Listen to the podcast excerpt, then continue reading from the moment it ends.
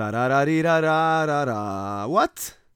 Tarararirararara, what? Tarararira, what? Nararira, uh, ni na na na na na Hej och välkomna till Nick Sörna allihopa, hej och välkomna till min podd baby Nick Sörna, en podd som kommer uppdateras en gång per vecka resten av mitt liv tills jag dör. Uh, Alltså det är ganska deppig intro ändå. Deppigt att starta med, ja, uh, jag kommer uppdatera det här tills jag dör. Det är nästan som att jag uh, vet på ett ungefär när jag kommer lämna den här planeten, det vet du inte. Ah, ja, vilken tråkig start på det här avsnittet, jag ber om ursäkt, ni vet vi klipper inte, vi justerar inte. Så jag kan inte ta bort någonting jag spelar in. Uh, Jag är precis tillbaka på Kommit tillbaka till hotellrummet nu efter matchen mellan Sverige och Polen, det är första U20-matchen som sänds på SVT i damernas A-division. Och jag tänkte liksom vädra mina tankar lite kort idag eh, Framförallt om ungdomsbasket och ungdomslandslaget och ungdomsspelarna. Så här är det. Den här landslagssommaren har precis passerat sin mittpunkt. Eh, vi var precis vid mittlinjen och nu när damer U20 är igång, vi har precis passerat den. Och vi har sett tre landslag gå ut och spela och jag skulle vilja säga att två av dem levererar ett okej okay resultat. Så en majoritet alltså hittills, och jag har stora förhoppningar att även damer U20 kommer att leverera ett gott resultat. Och där, för dem innebär det givetvis alltid att hålla sig kvar i A-divisionen. Och när landslagssommaren är över så kommer vi summera exakt allt. Men! Jag måste, jag måste vara ärlig, jag måste erkänna. Jag är orolig. Efter alla matcher jag sett den här sommaren så är jag orolig. Och jag känner en oro jag inte känt de tidigare somrarna. Och min oro grundar sig i att efter att ha sett alla de här matcherna så är min oro att svenska ungdomsspelare saknar grunder. Är det ett nytt fenomen? Nej. Men jag tycker att vi, alltså Sverige, på tok för ofta förlorar matcher, förlorar fighter för vi inte kan klara av att göra de enklaste sakerna. Och ni, ni som har följt eh, landslagssommaren, ni vet vad jag pratar om. Jag behöver inte förklara för er. För er som inte tittar, så kan jag berätta för er att svenska ungdomslandslag har enorma problem med att först och främst ta defensiv retur. Det är, alltså, det är något som verkligen äter upp mig. Jag, det var ju samma sak idag, jag känner att jag är ihjäl stressad av det där. Det är fruktansvärt jobbigt att se. Men det är även andra saker, exempelvis att fånga en boll när du befinner dig i en stressad situation alla de här ungdomsspelarna är ju duktiga, fantastiska, de spelar ju för fan i landslaget. Och skulle jag komma fram till dem och säga hej varsågod fånga en boll så fångar de den. Men att fånga en boll när det är en stressig situation, kanske, i slutet, kanske i slutet av skottklockan Kanske när hjälpförsvaret är på gång, kanske när det är trångt. Vi har otroliga svårigheter att fånga bollar. Jag är ledsen, det är hemskt att säga Men eller, eller vet ni vad, det är inte specifikt fånga bollar utan Vi har svårt att fatta beslut under stress. Jättesvårt.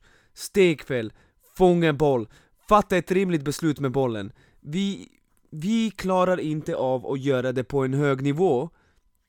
Och det tycker jag är otroligt jobbigt. För det där med att liksom svenska landslag har haft dåliga procent från trepoängslinjen, alltså man kan, man kan nästan fatta, vet ni vad? Det är inte lätt, det är ju svårt att sätta trepoängare, framförallt när man kommer ut och spelar internationellt har mindre utrymme att få iväg sitt skott. Man kan nästan, eh, inte köpa det, men det är ett problem som man tänker, vet ni vad? Okej, okay, vi har det problemet, nu ska vi försöka lösa det och försöka analysera det. Men när det är sådana här grundläggande saker så tycker jag att det är jobbigt. För då undrar jag, vad är felet? Varför är vi så ihjälstressade? När det blir lite hektisk situation på planen? Varför kan vi inte ta defensiv retur? de här sakerna känns det är något som går att lära in relativt fort. Man kan inte vinna alla returtagningar och man kan inte alltid fatta rätt beslut eh, när försvararen är precis i ansiktet på dig. Det kan jag förstå, men samtidigt det är liksom en defensiv retur, ni fattar vad jag menar? Vi, Sveriges U18 herrar förlorar returtagning mot Tyskland i halvlek 30-10 Alltså det är högst oseriösa siffror. Det är nästan som att ett seniorlandslag möter 15-åringar då, då kan man kanske förstå 30-10 på en halvlek, men inte när man är jämngammal. Det är som sagt oroväckande. Och eh, ja, jag skulle vilja se en diskussion om det här. Jag skulle vilja se hur klubbar, coacher, förbundet attackerar det här. Hur löser man de här problemen? Som, jag vet inte fan, alltså det känns som att defensiv returtagning och fånga boll, det ska inte vara någon hjärnkirurgi. Men samtidigt förstår jag också att svenska spelare är inte vana vid att möta det här motståndet. Och jag tycker verkligen att under, den här, under de här veckorna som eh, landslagssommaren pågått att man ser tydlig skillnad mellan spelare som spelar i utlandet och de som spelar i Sverige. Tydlig skillnad. Först och främst i hur de hanterar press, alltså när försvaret är högt upp på dem. Men sen även de andra grunderna, taktiska upplägget och även kaxighet och elakhet. Jag skulle vilja se att svenska spelar lite mer elaka, jag älskar den sista matchen mot Finland när Obenjo går in på layup och gör poäng och trashar lite och bara visar lite, karak- lite elakhet. Det är det Viktor Lukic Gavric har, grabben som har fått sitt genombrott. Han är, han är ju väldigt bra scorer för att vara PG och atletisk, men han är, ah, han verkar vara elak, stark, jobbig, ha enorm tro på sig själv liksom. jag, jag skulle vilja se mer av det där. Och jag ser det mer i spelare som spelar i utlandet inte så ofta i spelare som, som, som spelar här, i Sverige. Och då undrar man vad det här beror på. Det är en svår fråga, jag skulle vilja säga att spelarna som spelar i Sverige möter inte regelbundet riktigt bra folk i samma ålder, det är ju det första problemet. nu Men sen, en annan sak som jag alltid kommer tillbaka till är ju det där med pengar, och ni undrar säkert vadå pengar, hur kommer du fram till pengar? Alltså, för att få de bästa coacherna för att få talangfulla coacher att stanna i basket-Sverige, för att ha råd att åka utomlands och spela matcher mot eh, internationella lag, då måste du faktiskt ha pengar. Alltså ibland är det faktiskt inte svårare än så. Och jag tror att det är en effekt av att jag, jag, vill inte skylla på Easy Basket, för det där är ju faktiskt Easy Basket-generationer som spelar Och jag vet inte fan om det går så är fantastiskt bra Men samtidigt, vi måste ha förståelse för att vi kan inte behålla de bästa coacherna för de får inte betalt hade de fått någonting symboliskt, hade alla klubbar kunnat betala 50 8 000 kronor i månaden, ungdomscoacherna, vi skulle ju se en drastisk ökning i, i spelarnas eh, både tuffhet och spelförståelse och uh, förståelse för grunder. Givetvis, så enkelt är det. Jag vet att det är sådär enkel utväg att ta pengar, men när jag går runt och resonerar, bara, varför är vi här? Varför har vi svårt med grunderna? Varför tappar vi våra grunder och allt koncept när det blir stressigt? Då kom jag faktiskt fram till det. Att man som ung oftast coachas av föräldrar och ibland kan, är man kanske uppe i 13-14 års ålder innan man får en annan coach som kan lite mer. Och, och ja, det är, det är tråkigt, det är tråkigt. Sen vill jag också vara klar med saken och säga att allting är inte negativt heller. Visst, damer U18 kommer 13 i BM, det är ju ett dåligt resultat, finns inget att diskutera där. Vi får bara se som det är, det är ett rakt av dåligt resultat. Men jag tycker också att herrar U20 kommer topp 4 i BM, fine. Vi går inte upp, men jag kommer inte kritisera heller. Sveriges herrar U18 klarar sig kvar i A-divisionen, fine. Jag kommer inte säga att spelet oftast var vackert, det var det inte. Jag pratar ju precis om det nu. Oftast, ibland undrar man om spelarna ens har grunder, men det är ju ett okej resultat. Och jag hoppas verkligen att damer U20 också klarar sig på A-nivån. Eh, så, det är ju liksom det uh, vi måste också lyfta fram, och vissa spelare har ju faktiskt tagit riktiga, fått riktiga genombrott. Vi kan ta och snacka om U18-landslaget, alltså truppen, jag tycker att uh, Viktor Lukic Gavric, jag behöver inte prata om honom, jag tror på honom som fan. Han blir alltid bättre, visst, han har långt, går och, och långt kvar att gå som en riktig spelfördelare och pointguard Men ett tuff jäkel blir bättre och bättre för varje månad. Han kommer bli professionell basketspelare, han kommer leva på sin basket, han kommer kunna ha chans att spela i A-landslaget, det är jag 100% säker på I framtiden. Eh, jag tycker även, alltså, jag tycker även att andra spelare var intressanta, jag tycker att en spelare som eh, Wikström Stymer han är en stor överraskning och hans statistik skriker inte ja titta den här snubben är nice. Men jag ser en spelare som ett anfall spelar försvar på en center och anfallet efter eh, spelar försvara på en pointguard.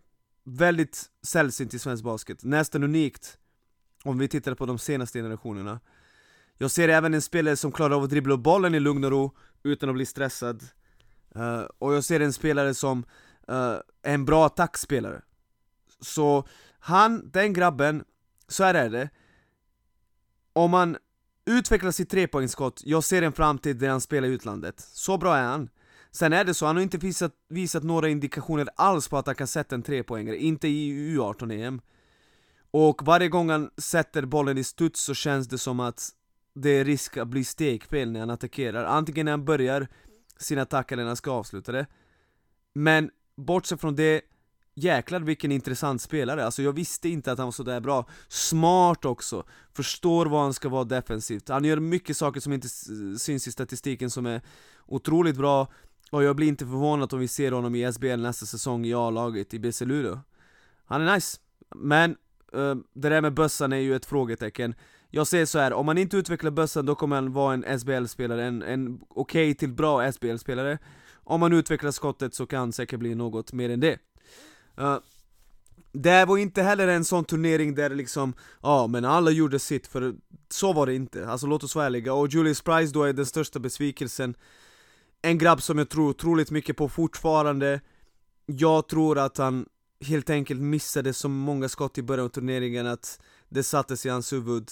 Men för mig spelar det ingen roll, för jag vet att grabben är otroligt talangfull, har enorm arbetskapacitet, arbetsvilja.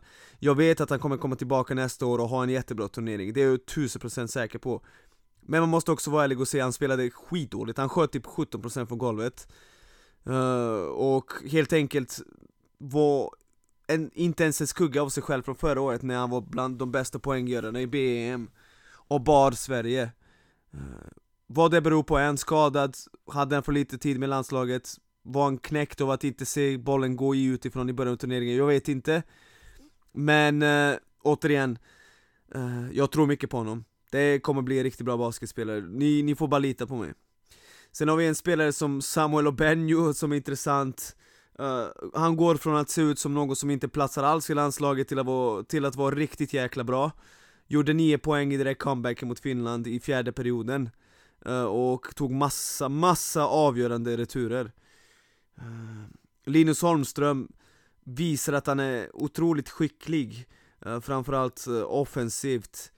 Eller bara offensivt, han är inte bra defensivt, men bollkontroll, skjuta Också sådär lite han har inte attityd kanske att kaxa på planen, men han vågar ta för sig, han vågar testa saker, väldigt kreativ spelare. Jag gillar honom. Och det fanns andra intressanta spelare i det gänget också, men det viktigaste är att de är kvar i A-divisionen och den här matchen mot, Frank eh, mot Finland, jag svär på allt. Jag svär på allt, när de låg under på 19 poäng. Jag var så nära att bli knäckt. Alltså Jag skrev, någon gång i framtiden kommer jag kanske visa er texten som jag skissade på, som jag började skriva på, var nästan klar. Innan de vände matchen, för jag var så jävla less. Sverige mötte alltså ett Finland som hade drabbats av matförgiftning. Så spela dåligt, precis som Sverige och ändå leder de med 19 poäng, alltså vad fan! Jag var så jäkla arg, läs på alla. Alla. Allihopa.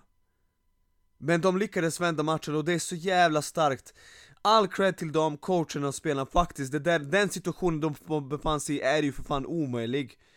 Och så vänder de och vinner. Och det sminkar över de här problemen som finns lite på pappret är vi ju topp 12 i Europa, vilket är ju jäkligt bra resultat. Och alla visste att det var den här femte matchen i turneringen som kommer avgörande, det pratade vi om eh, redan de här första sändningarna, första två matcherna. Att det viktigaste är att uh, tajma formen så att man är bra i den matchen, fem match fem.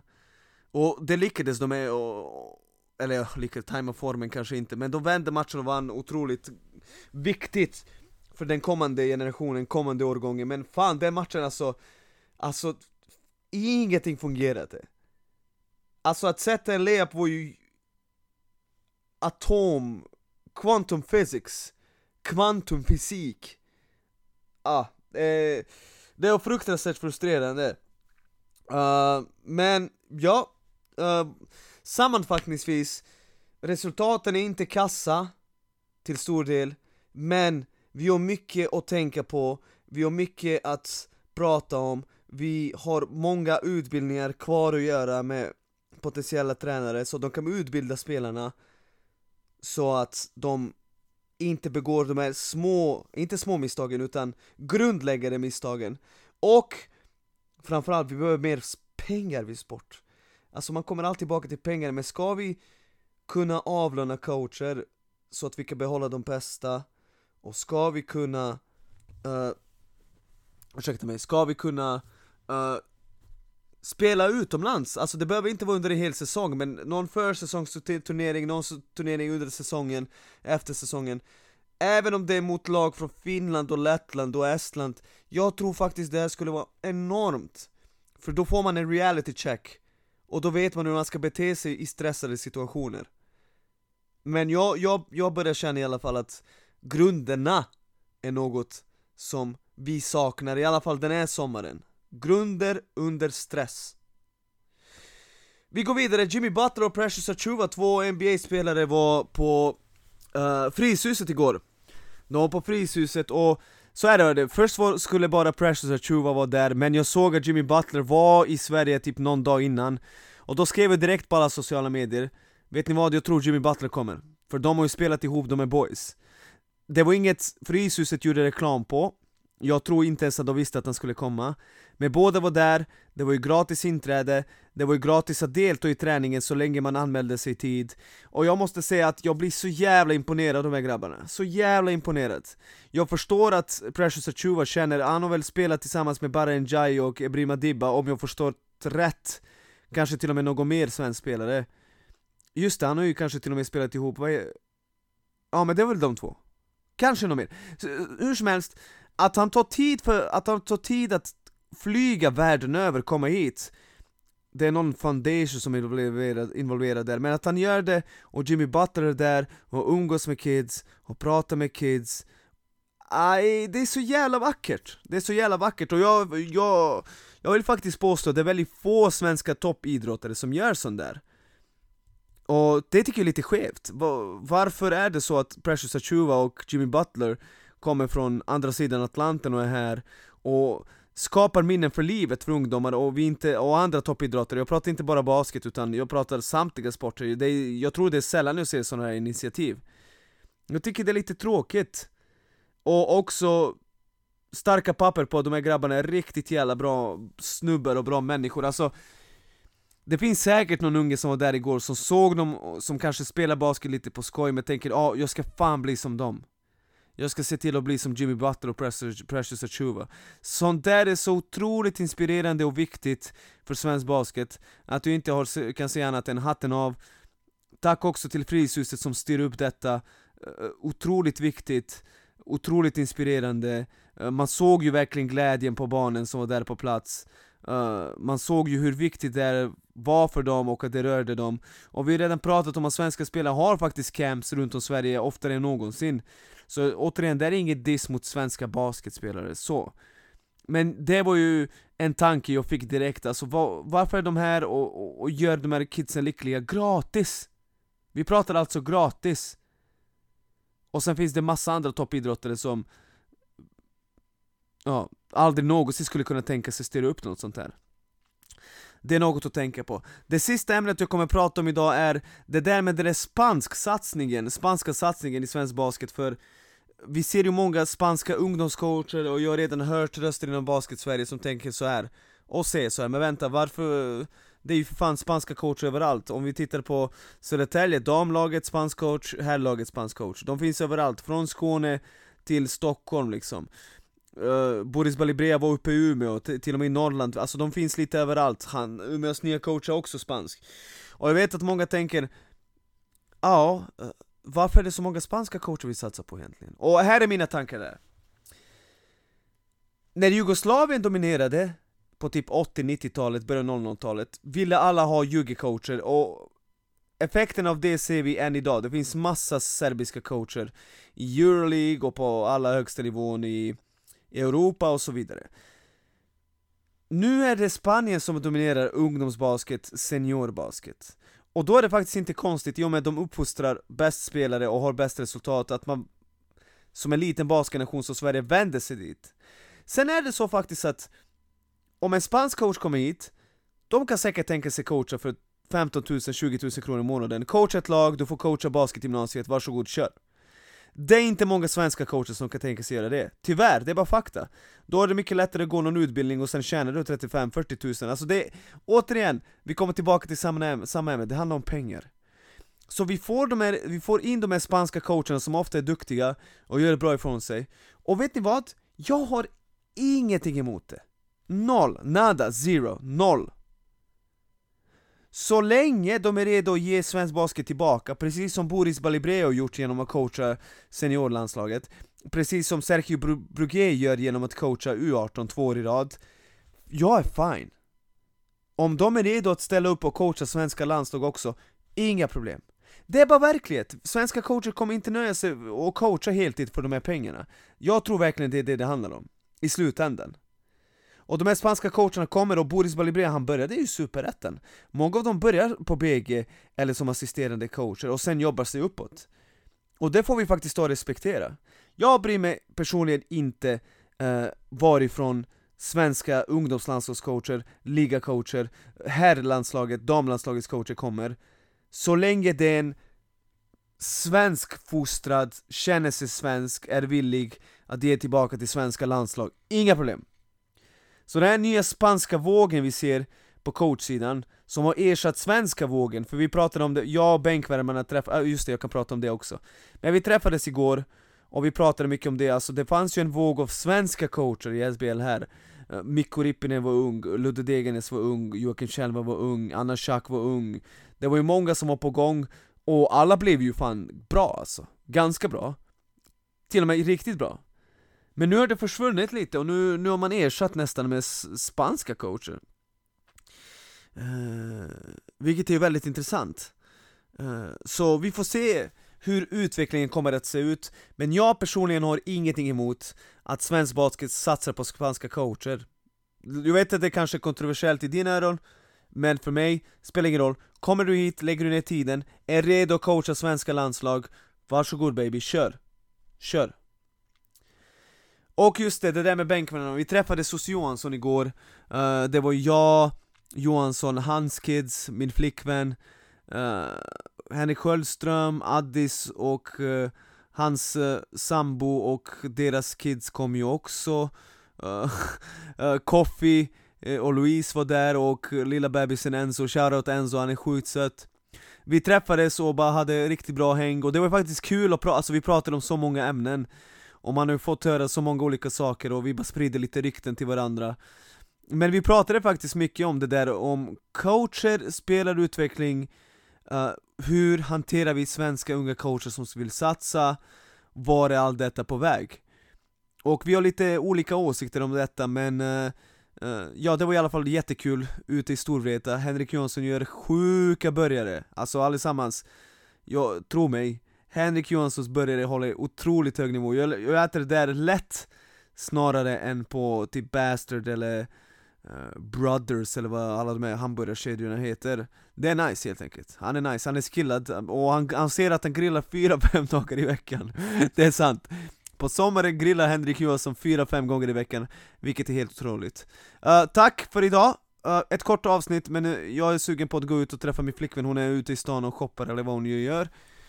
Glöm inte Benke ljuger aldrig och glöm inte att titta på U20-damer på SVT Ett bra landslag, ja just det, det nämnde du inte innan, men jag kan nämna det nästa avsnitt.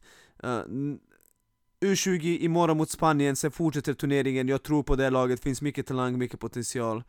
Benke ljuger aldrig, ha det bra och hejdå What? Jansson grillar fem gånger per vecka. ならりな、にならららら。